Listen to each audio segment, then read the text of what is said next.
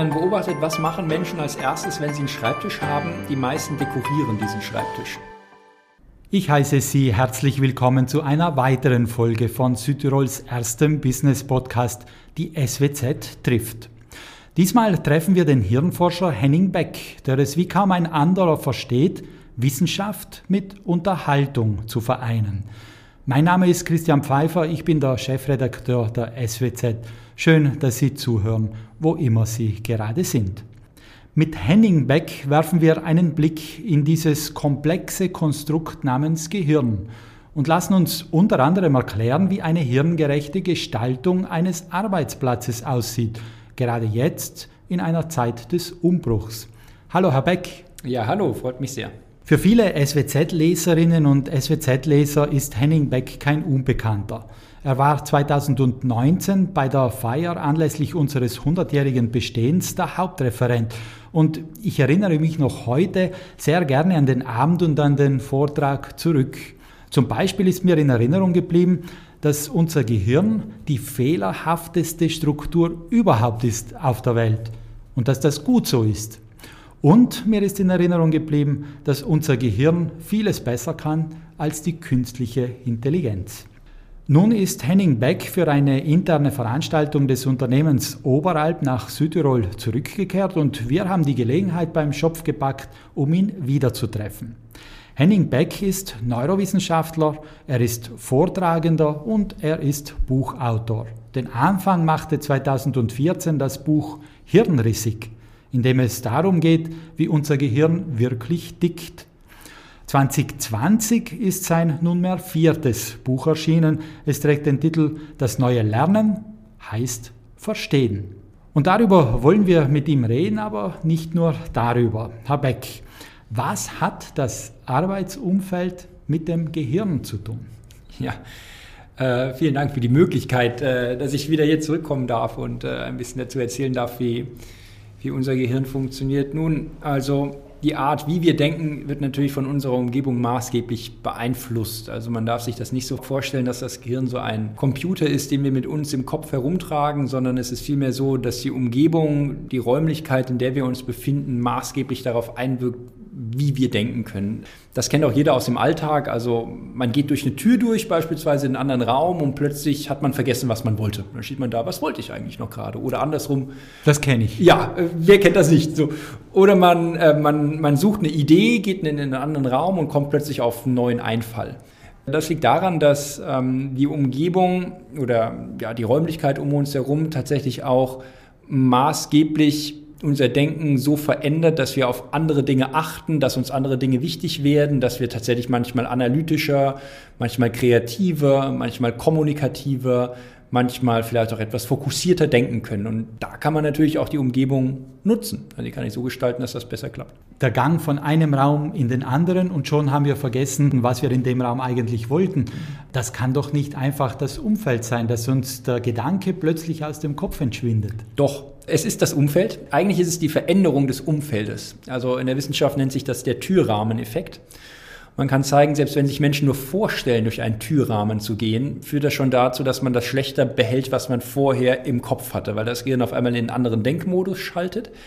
Und es bringt auch nichts, wieder in den Raum zurückzugehen, wo man vorher war. Das ist dann nicht so, dass es da noch irgendwo liegen würde, sondern es ist tatsächlich dann rausgelöscht, wenn man das so will. Es war so vorübergehend nur im Kopf drinne. Und das zeigt einfach, dass man die Art und Weise, wie man sich bewegt, auch der Raumwechsel ist vor allem entscheidend, maßgeblich dazu beiträgt, wie man sein Denken verändert und zum Beispiel auf gute Ideen kommen kann. Das bedeutet am Ende, in einem Raum arbeitet es sich besser und im anderen Raum arbeitet es sich schlechter beziehungsweise überhaupt nicht gut. Das heißt vor allem, dass es eigentlich nicht den einen Raum gibt, wo man alles gleich gut arbeiten kann. Also manchmal sind wir ja konzentrierter am Arbeiten, manchmal sind wir im Austausch mit anderen, manchmal wollen wir kreativ uns inspirieren oder so. Und das alles an einem Ort, das wird schwierig. Das ist in etwa so sinnvoll wie zu sagen, ich wohne zu Hause in einer Wohnung, die aus einem Zimmer besteht.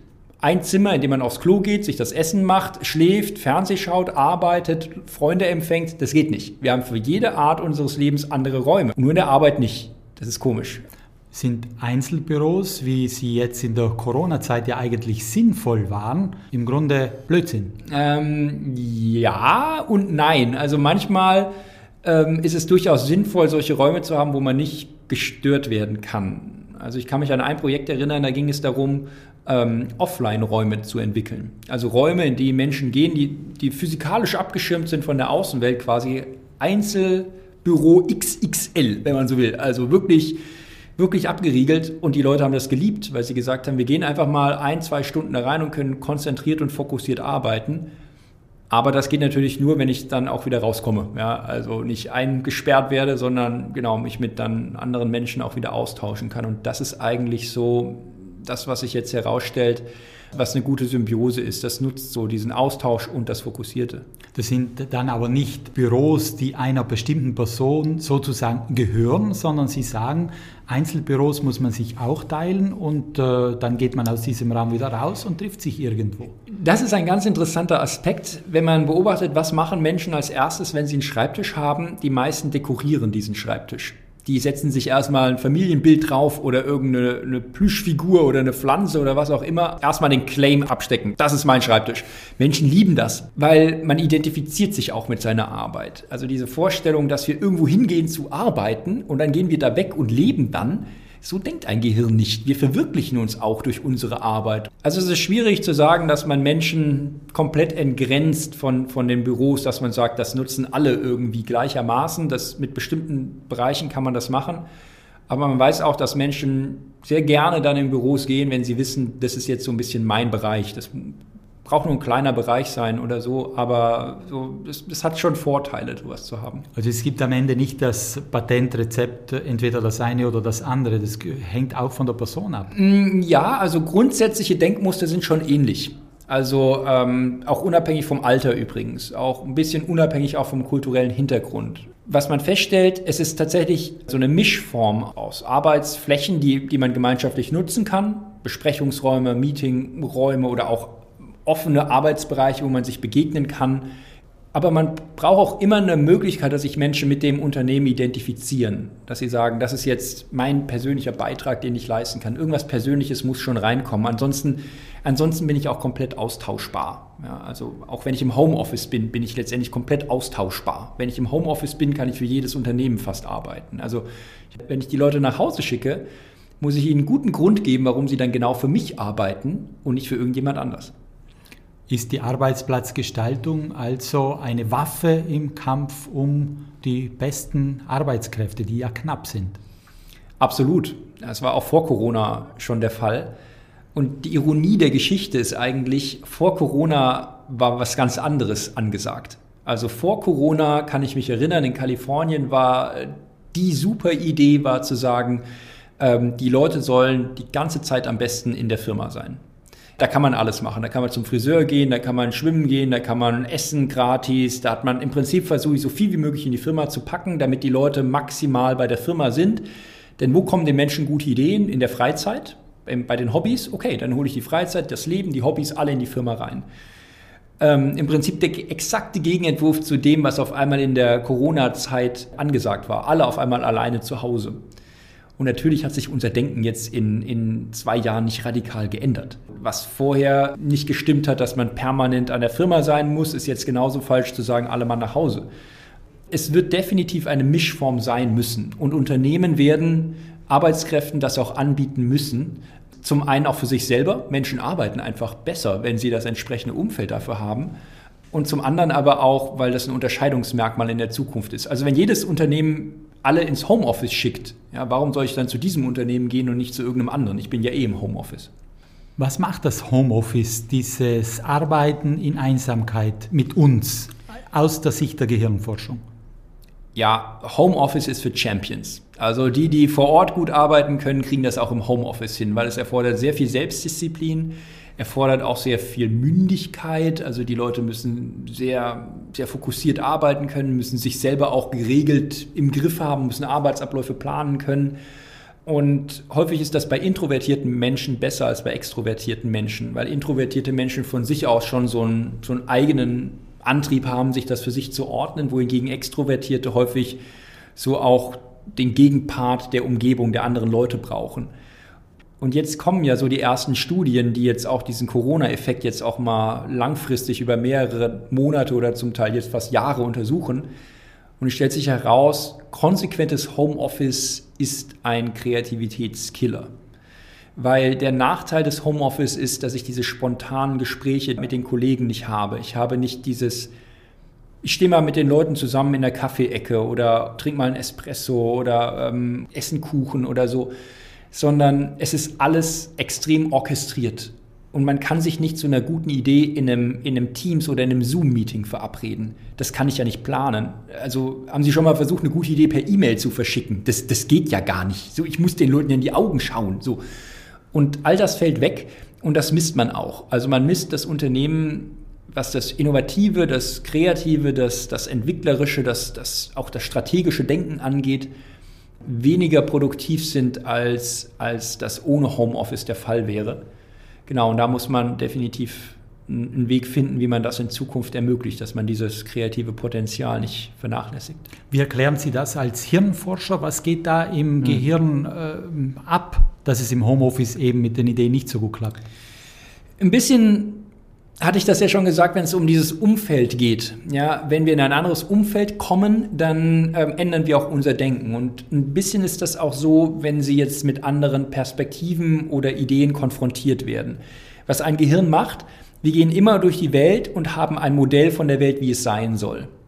Eine Hypothese, eine Annahme. Und äh, mit diesem Modell versuchen wir dann immer die Welt in Einklang zu bringen. Das Problem ist jetzt, oder das Spannende besser gesagt, wenn ich jetzt überraschende Wendungen habe in meinem Umfeld, irgendwas, mit dem ich nicht gerechnet habe, dann muss ich mich hinterfragen. Und dann muss ich anfangen, mein Modell anzupassen und auf einmal muss ich, begebe ich mich auf die Suche nach neuen Möglichkeiten zu denken. Ich hinterfrage mich im besten Fall, ich komme auf neue Ideen und das gelingt im einfachsten Fall durch andere Meinungen oder andere Personen, andere Positionen. Weil ganz ehrlich, Menschen sind nicht vorhersehbar. Also da passieren ja die verrücktesten Sachen, wenn man mit Menschen zusammen ist. Diesen menschlichen Austausch, den braucht es deswegen, damit wir unsere geistigen Modelle immer wieder updaten, immer wieder hinterfragen und selber auch herausfordern im Denken und, und anpassen und, ähm, und diese Neugier immer wieder ausleben können. Und sowas geht ein bisschen ein, wenn man zu sehr alleine im Homeoffice ist. Also das Gehirn braucht die Menschen und den Austausch mit den Menschen, nicht so sehr den Tapetenwechsel, wenn ich es richtig verstanden habe. Genau, also diese Änderung im Denken passiert am besten dadurch, dass ich andere Menschen mit anderen Meinungen habe. Die dürfen nicht zu anders sein, dass ich mit denen gar nicht mehr eine gemeinsame Sprache finde, aber ich habe noch nie ein Projekt erlebt, was nicht davon profitiert hätte, mal jemanden zu fragen, der sich nicht damit auskennt. Also wenn ich irgendwas entwickeln will, ein Produkt, ein Service, dann habe ich häufig etwas, was man in der Wissenschaft Expertentrugschluss nennt. Ich habe ganz viele Experten um mich herum und wenn ich bei einem Projekt zehn Experten habe, und die sollen dann das Projekt einschätzen. Die unterschätzen immer systematisch den zeitlichen Bedarf eines Projektes und auch immer den finanziellen Bedarf eines Projektes. Warum? Weil je mehr ich solche Projekte durchgeführt habe, je mehr ich Expertise gewonnen habe, desto mehr Erfahrungen habe ich gemacht. So, was macht ein Gehirn, wenn es häufig Sachen erlebt hat? Dann schnürt es die Vergangenheit immer weiter zusammen. Also was immer ähnlich ist, das wird in der, in der Rückschau immer weiter zusammen komprimiert. So. Und diesen Expertentrugschluss, den kann ich nur aufbrechen, wenn ich neue Perspektiven da reinbringe. Jemand, der man naive Fragen stellt, neuartig Sachen hinterfragt. Einfach damit ich in meinem eigenen Denken herausgefordert werde, weil ansonsten, ansonsten werde ich betriebsblind und dann, dann, dann kann ich mich auch nicht weiterentwickeln. Noch eine letzte Frage zur Arbeitsplatzgestaltung, Herr Beck. Wir haben jetzt gelernt, am Arbeitsplatz, im Büro in diesem Fall, ist es gut, wenn man irgendwo doch seinen eigenen Platz hat, sein eigenes Büro, aber natürlich der Wechsel von Räumen wäre auch ganz gut. Homeoffice, wie schaut ein hirngerechter Arbeitsplatz zu Hause aus? Der beste Ort ist wirklich ein Ort, wo ich auch nur arbeite. Also das Schlimmste, was man machen kann zu Hause, ist, dass man den Laptop oder die Arbeit in die verschiedenen Räume hineinträgt. Dass man in der Küche mal arbeitet, dann im Wohnzimmer irgendwo arbeitet, dann mal im Schlafzimmer irgendwo arbeitet. Wenn das komplett entgrenzt, werden Menschen sehr unproduktiv. Es ist besser zu sagen, ich habe einen Ort, an dem ich meine Arbeit erledige. Ähm, hier sieht man auch die Limitierung des Homeoffice. Eigentlich bräuchte ich mehrere Orte. Ich bräuchte einen Ort, wo ich jetzt mit anderen Videotelefonie mache. Ich bräuchte einen Ort, wo ich konzentriert arbeite und einen Ort, wo ich entspanne, so ein bisschen zurücktrete von, von einem Problem. Nur die wenigsten haben jetzt so große Häuser, dass man jetzt eigene Büros für alles machen könnte. Deswegen ist der Umweg zu sagen, lieber einen Raum, den ich konsequent für die Arbeit nutze und dann hoffentlich auch die Möglichkeit habe, wieder vor Ort mit echten Menschen dann bei der Arbeit wieder ins Gespräch zu kommen. Und das ist auch das, was in den Studien jetzt immer mehr rauskommt. Das Verhältnis ist etwa drei zu zwei. Drei Teile Arbeit vor Ort in Präsenz mit den anderen, also im Headquarter beispielsweise, in den Büros und zwei Tage Homeoffice. Aber mehr sollte es tatsächlich so aus kognitiver Sicht gar nicht sein. Und wenn ich zu Hause keinen eigenen Raum habe, dann habe ich ein Problem. Ich müsste versuchen, einen Ort zu definieren, wo ich immer arbeiten kann. Also das kann jetzt auch beispielsweise auch ein zeitlicher Raum sein. Also ich könnte zum Beispiel sagen, immer von 9 bis 12 Uhr an diesem Tisch sitze ich. So, und da wird dann gearbeitet. Aber Sie haben völlig recht. Auch da zeigt sich, Homeoffice ist wirklich nur für Leute, die das wirklich auch sehr gut strukturieren können. Deswegen wären solche Mischformen sehr viel effektiver. Wir haben jetzt über Bürojobs geredet. Wie ist das bei Verkäuferinnen, bei Kellnern, bei anderen Berufen, also die nicht einen Schreibtisch haben? Wie schafft man dort ein hirngerechtes äh, Arbeitsumfeld? Und gibt es das sogar, dass auch in solchen Berufen in einem gewissen Raum besser gearbeitet wird als in einem anderen? Also, bevor ich zu diesen konkreten Berufen komme, vielleicht ein grundsätzliches Prinzip. Ähm, ich hatte es eben schon gesagt, im Homeoffice-Raumwechsel. Was fürs Homeoffice gilt, gilt auch für die Arbeitswelt vor Ort. Ich brauche Räume, wo Menschen konzentriert arbeiten können. Ich brauche Räume, wo sie sich mit anderen austauschen können. Und ich brauche Räume, wo sie, sagen wir mal, Pause machen können und so ein bisschen nicht bewusst arbeiten müssen. Das ist ein sehr altes Prinzip, wenn Sie sich anschauen, wie, wie Klöster konzipiert sind. Mittelalterliche Klöster sind genau nach diesem Prinzip konzipiert. Man hat Grünflächen, Gärten, wo man nicht arbeiten muss. Man hat drumherum Kreuzgänge, Begegnungsstätten, wo man mit anderen Personen auch ins Gespräch kommen kann. Und davon abzweigend sind dann solche Schreibstuben, wo man, also sich eine Bibel übersetzt oder so. Auf jeden Fall Rückzugsmöglichkeiten. Und dieser Dreiklang ist etwas, was Sie überall finden. Das finden Sie im Homeoffice, das finden Sie vor Ort. Ähm, und bei allen Tätigkeiten kommt es genau auf diese Balance an. Und ich verlange das geradezu von modernen Unternehmen, dass sie solche Möglichkeiten auch anbieten für die Beschäftigten. Ähm, was diese Tätigkeiten angeht, die Sie gerade beschrieben haben, auch da sollte man solche Prinzipien verwirklichen, dass ich die Balance finde zwischen Phasen, wo ich konzentriert und sagen wir mal hart, zum Teil auch körperlich arbeite. Ich muss aber auch immer Räume oder auch zeitliche Phasen anbieten, wo man von dieser Arbeit zurücktreten kann. Ein Gehirn arbeitet niemals in einer Tour gleichmäßig durch. Das ist immer periodisch, immer in Wellen. Und wir brauchen unbedingt die Entspannung, um besser zu werden. Sportler werden auch nicht besser, wenn sie trainieren.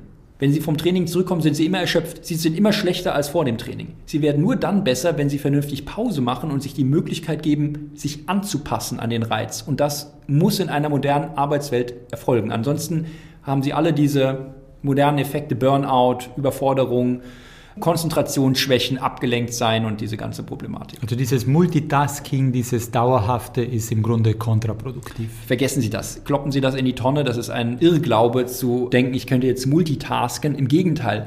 Die Leute, die behaupten, besonders gut multitasken zu können, das sind diejenigen, die in Studien auch besonders unaufmerksam, unkonzentriert, schlecht priorisieren können und besonders schlecht eigentlich darin sind, so verschiedene Aufgaben abzuarbeiten. Das Beste ist eigentlich zu sagen, ich arbeite konsequent eins nach dem anderen ab, so, eine, so ein bisschen eine japanische Art. In Japan ist diese Idee zu sagen, ich konzentriere mich auf eins nach dem anderen, aber das sehr bewusst und fokussiert, sehr viel erfolgreicher als eine, eine totale Entgrenzung. Ich mache mal hier was und da mal was und schnell mal darüber und hier und ich bin überall verfügbar. Und, und zum Schluss dreht man dann völlig durch, weil zu viele Informationen in zu kurzer Zeit auf das Gehirn einströmen und dann schaltet es aus und schmeißt willkürlich auch wichtige Sachen raus.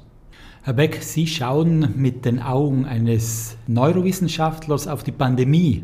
Was sehen Sie?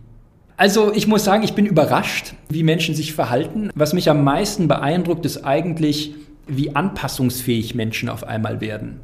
Ich weiß von vielen Menschen, ähm, die, die sich neue Geschäftsmodelle überlegt haben. Auf einmal werden Menschen durchaus erfindungsreich und anpassungsfähig und das zeigt mir eigentlich die eigentliche Stärke des Menschen. Je unsicherer es wird, desto besser werden Menschen. Und da sieht man eigentlich die Stärke menschlichen Denkens. Jetzt ist die Zeit für unternehmerisches Handeln. Jetzt ist die Zeit, sich zu überlegen, was wäre, wenn, neue Sachen zu erfinden. Das ist jetzt ein epochaler Umbruch, den wir erleben. Und jetzt werden Champions gemacht. Menschen, die mutig sind und sich was vornehmen und überlegen, die proaktiv denken. Und wir wissen, das Gehirn nutzt dafür Regionen, die sich überlegen, was wäre wenn, die sich selber hinterfragen können. Und die sind übrigens auch immer dann aktiv, wenn man von einem Problem zurücktritt. Also immer, nur wenn ich Pause mache, habe ich die Möglichkeit, clever über die Zukunft zu denken. Das ist die positive Seite. Die negative Seite zeigt sich ja auch. Es gibt Menschen, die sich in völlig unwissenschaftlichen Theorien, auch in Verschwörungstheorien verrennen.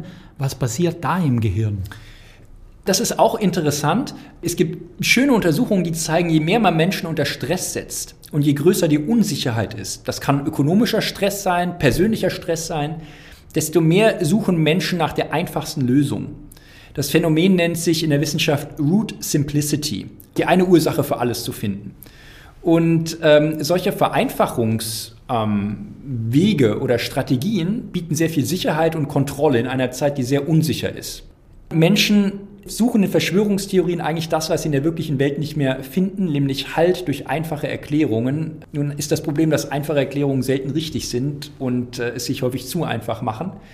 Aber es ist ein durchaus typisches menschliches Phänomen und das war schon immer so. Also das haben sie im Mittelalter gehabt, in der frühen Neuzeit gehabt. Menschen haben schon immer so getickt wie jetzt. Und obwohl wir jetzt im 21. Jahrhundert sind, hat sich an unserem Denken jetzt da nichts grundsätzlich geändert. Die Menschen kommen aus dem Denken nicht mehr raus, also ist das Gehirn im Grunde unflexibel oder wird unflexibel. naja, man könnte auch argumentieren, das Gehirn wird, ist so flexibel und so erfindungsreich, dass es sich immer wieder etwas Neues zusammen erfindet, um mit der Situation klarzukommen. Ähm, das ist ja auch durchaus verständlich und, und auch eine typische menschliche Reaktion, denn rational und sachlich zu argumentieren, das ist unsere Sache nicht. Wir haben Emotionen, wir haben Bilder, wir haben Geschichten und versuchen uns deswegen die Welt auch zu vereinfachen. Was natürlich ein bisschen, bisschen schade ist, dass man dadurch sich manche Gelegenheit vielleicht auch entgehen lässt. Ja, also ich, ich habe Freunde in Südkorea oder in Japan, wo man mit einer viel rationaleren Art mit dieser Pandemie umgeht, was auch Vor- und Nachteile hat. Aber ich finde, manchmal ist man vielleicht ein Tick zu emotional an der einen oder anderen Stelle und das versperrt uns so ein bisschen die Sicht auf, auf die Dinge. Und da ist Austausch, da ist gesellschaftlicher Zusammenhalt extrem wichtig. Und äh, genau, ich hoffe, dass die Corona-Pandemie eben diese Stärke menschlichen Denkens und unserer Gesellschaft jetzt nicht so ein bisschen, bisschen zerstört. Lassen wir die Pandemie hinter uns, zumindest in diesem Gespräch, kommen wir zu einem etwas anderen Thema.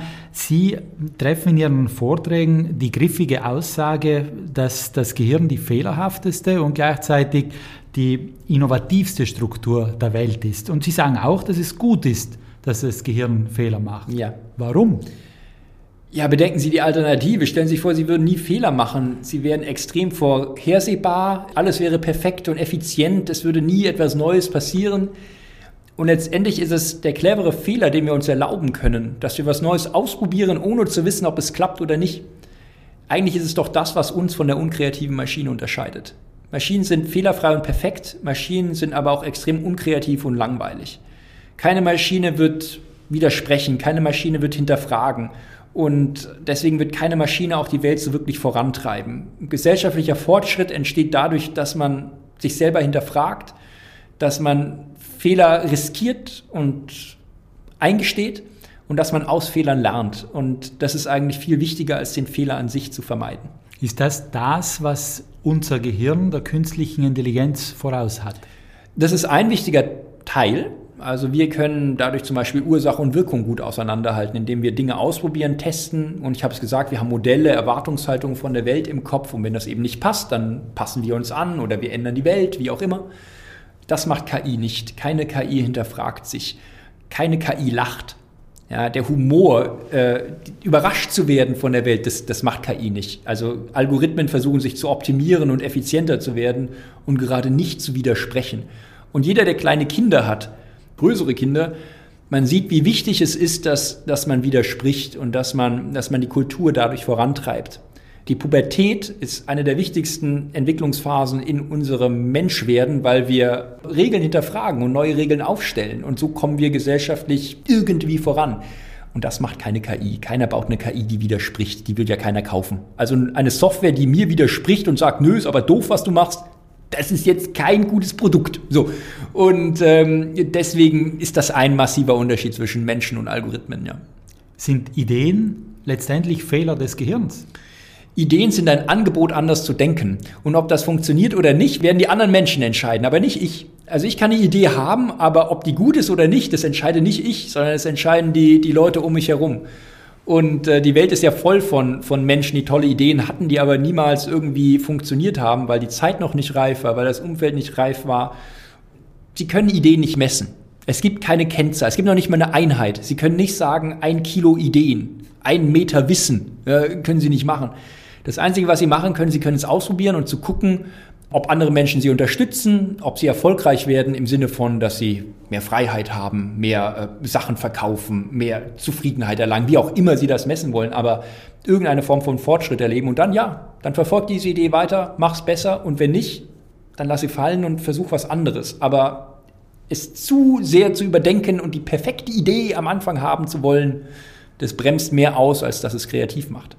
Herr Beck, ein anderes Thema, eine andere Frage, die mich umtreibt. Es gibt Menschen, deren Gehirn offensichtlich mehr leistet als das Gehirn anderer, zum Beispiel in Sachen Gedächtnis. Es gibt Leute, die haben einfach ein Elefantengedächtnis. Was haben solche Gehirne, was andere Gehirne nicht haben? Ja, also mh, es ist tatsächlich so, dass man auch messen kann, dass ähm, Gehirne unterschiedlich schnell und effizient arbeiten beispielsweise. Intelligente Menschen, Menschen mit gutem Gedächtnis, denken besonders wenig weil das Gehirn besonders effizient die Energie einsetzt. Dumme Menschen müssen das Gehirn komplett aktivieren bei den einfachsten Aufgaben. Deswegen werden sie messen, dass das Gehirn super energetisch aktiv ist und überall, weil jede, jedes Hirnareal wird dazugezogen, um die einfachsten Sachen zu überdenken. Wohingegen intelligente Menschen sagen, ich teile mir die Arbeit ein, ich werde nicht abgelenkt, ich konzentriere mich auf das Wesentliche und brauche nur die Hirnareale, die ich auch wirklich brauche und den Rest spare ich mir. Das kann durchaus anatomisch und organisch festgelegt sein. Also sie stellen fest, dass Menschen, die besonders intelligent denken, und ein gutes Gedächtnis ist Teil von menschlicher Intelligenz, dass die Vernetzung des Gehirns besonders stark ist. Das heißt, man hat wenig Reibungsverluste im Gehirn. Man kommt von schnell von A nach B. Und je schneller Sie im Gehirn von A nach B kommen, desto weniger Energie brauchen Sie und desto präziser werden auch Gedanken, desto schneller haben Sie Zugriff auf ein Gedächtnis, desto anpassungsfähiger ist ein Gehirn. Und das sind alles organische Eigenschaften, die sie in gewissen Bereichen aber auch trainieren können. Also das Gehirn ist schon anpassungsfähig. Sie können ihren IQ jetzt nicht unendlich verändern, das ist schon ziemlich stabil. Aber wie sie denken, woran sie denken, mit was sie denken, welches Wissen sie haben, wofür sie ihre Intelligenz einsetzen, das bleibt ihnen überlassen. Und um das in einem schönen Bild zusammenzufassen, ich sitze jetzt hier, man sieht das nicht, vor einem, wie das hier so ist, in Südtirol, vor einem fantastischen äh, Berg, ja, vor einer fantastischen Berglandschaft. So, und wenn Sie jetzt auf eine Bergtour gehen, dann können Sie sich in Ihren Rucksack alle möglichen Werkzeuge einpacken, um über so einen Berg drüber zu klettern. Ähm, Intelligenz, das, das sind die Werkzeuge, die Sie dabei haben. Da ist auf einiges genetisch festgegeben. Das ist, das ist ihnen mitgegeben. Das sind die Werkzeuge, mit denen sie zur Welt kommen. Aber welche Route sie gehen, über welchen Berg sie gehen, welche Werkzeuge, welche Teile der Intelligenz, die sie mitgegeben haben, sie benutzen, das entscheiden sie. Sie können auch als intelligentester Mensch über keinen einzigen Berg klettern und unten im Tal sitzen bleiben, wenn Sie sich nie anstrengen. Und gleichzeitig können Sie als weniger intelligenter Mensch mit weniger Werkzeug äh, im Rucksack über Berge steigen, weil Sie einfach diesen Entschluss fassen und diese Werkzeuge einfach clever einsetzen. Und da sieht man, wie wir leben, macht schon einen großen Effekt darüber aus, was wir in unserem Leben erreichen können. Wie viel Prozent meines Gehirns nutze ich? Stimmt es, dass es nur ein paar Prozent sind? Bei manchen hoffe ich das, ja, dann wäre ja noch Luft nach oben. Ähm, es ist aber so, sie nutzen immer alles in ihrem Gehirn. Aber auch hier, wie sie es nutzen, das bleibt ihnen überlassen. Also ähm, es ist nicht so, dass ein Gehirn 90 Prozent ungenutzte Net Netzwerke mit sich rumschleppt. Ja, das wäre ja unfassbare Platz- und Energieverschwendung. Im Gegenteil, das, was im Gehirn nicht benutzt wird, das kommt weg. Ja, das, das wird abgebaut. Und es bleibt nur das übrig, was regelmäßig benutzt wird. Aber wie sie das nutzen, bleibt ihnen überlassen. Das ist so wie in einem Orchester. In einem Orchester spielen auch alle Leute. Aber was sie spielen, kann unterschiedlich sein. Aber es sind immer alle dabei. So ähnlich ist das in ihrem Gehirn auch. Also nicht versuchen, das Gehirn mehr zu benutzen, sondern anders zu benutzen. Herr Beck, ich könnte sich jetzt noch lange löchern mit Fragen. Abschließend möchte ich Ihnen drei kurze Fragen stellen, auf die Sie bitte ganz kurz antworten. Über was kann sich der Herr Beck besonders gut freuen? Ich freue mich im Moment am meisten über meine Nichte. Die ist jetzt ein gutes Jahr alt und es ist so faszinierend zu sehen, wie kleine Menschen, die auf die Welt kommen, wie schnell sie lernen, wie neugierig sie sind und mit welcher Begeisterung sie sich die Welt erarbeiten. Das ist man, man sieht innerhalb von, von wenigen Monaten, wie wir zu Menschen geworden sind. Das ist toll. Mhm. Was war der beste Ratschlag, den man Ihnen je gegeben hat? Der beste Ratschlag war tatsächlich, dass ich es einfach versuchen soll, dass ich nicht zu viel nachdenken soll. Mir hat man häufig gesagt, Henning, du denkst zu viel. Äh, hat mir mein Trainer beim, bei, in der Leichtathletik immer gesagt, du denkst zu viel nach. Du darfst nicht so viel denken. Du musst es, manchmal musst du es einfach fühlen. Und, und das ist im, im Unternehmensumfeld nicht anders. Manchmal denkt man einen Tick zu viel und dann verpasst man den Moment, in dem man es machen soll. Und dann wurde der Herr Beck Neurowissenschaftler, um nicht zu viel zu denken. ja. ja, da habe ich mir gedacht, komm, dann überlegst du dir, warum du diesen Fehler immer machst. So. so Letzte Frage, wie gefällt Ihnen Südtirol? Oh, es ist ein Goldstück von, von einem Stückchen Erde. Also ich fahre ja selber viel, viel Fahrrad, ich, ich liebe diese Landschaft ähm, die Berge, die auch, auch die Menschen, auch, der, auch die, die Atmosphäre, ja, finde ich toll. Das Essen ist toll. Also ähm, es ist wundervoll. Also was, was will ich als Fahrradfahrer hier mehr haben? Das Klima ist toll. Also ich, ich müsste eigentlich noch häufiger hierher kommen. Ich, ich, ich kann alle Hörer dieses Podcasts nur beglückwünschen, in dieser, in dieser tollen Region zu leben. Ja. Schön, das ist ein schönes Schlusswort, Herr Beck. Herzlichen Dank für die Einblicke in unser Oberstübchen. Ich wünsche Ihnen weiterhin viel Erfolg und bleiben Sie natürlich gesund. Auch Ihnen, liebe Zuhörerinnen und Zuhörer, danke fürs Dabeisein. Die nächste Folge unseres Podcasts gibt es am Freitag in zwei Wochen. Und wenn Sie in der Zwischenzeit Lust auf noch mehr Interviews und Berichte aus Südtirols Wirtschaft und Politik haben, dann gibt es jeden Freitag druckfrisch die neue SWZ. Und online gibt es uns natürlich auch auf swz.it. Bis zum nächsten Mal. Machen Sie es gut und bleiben Sie gesund.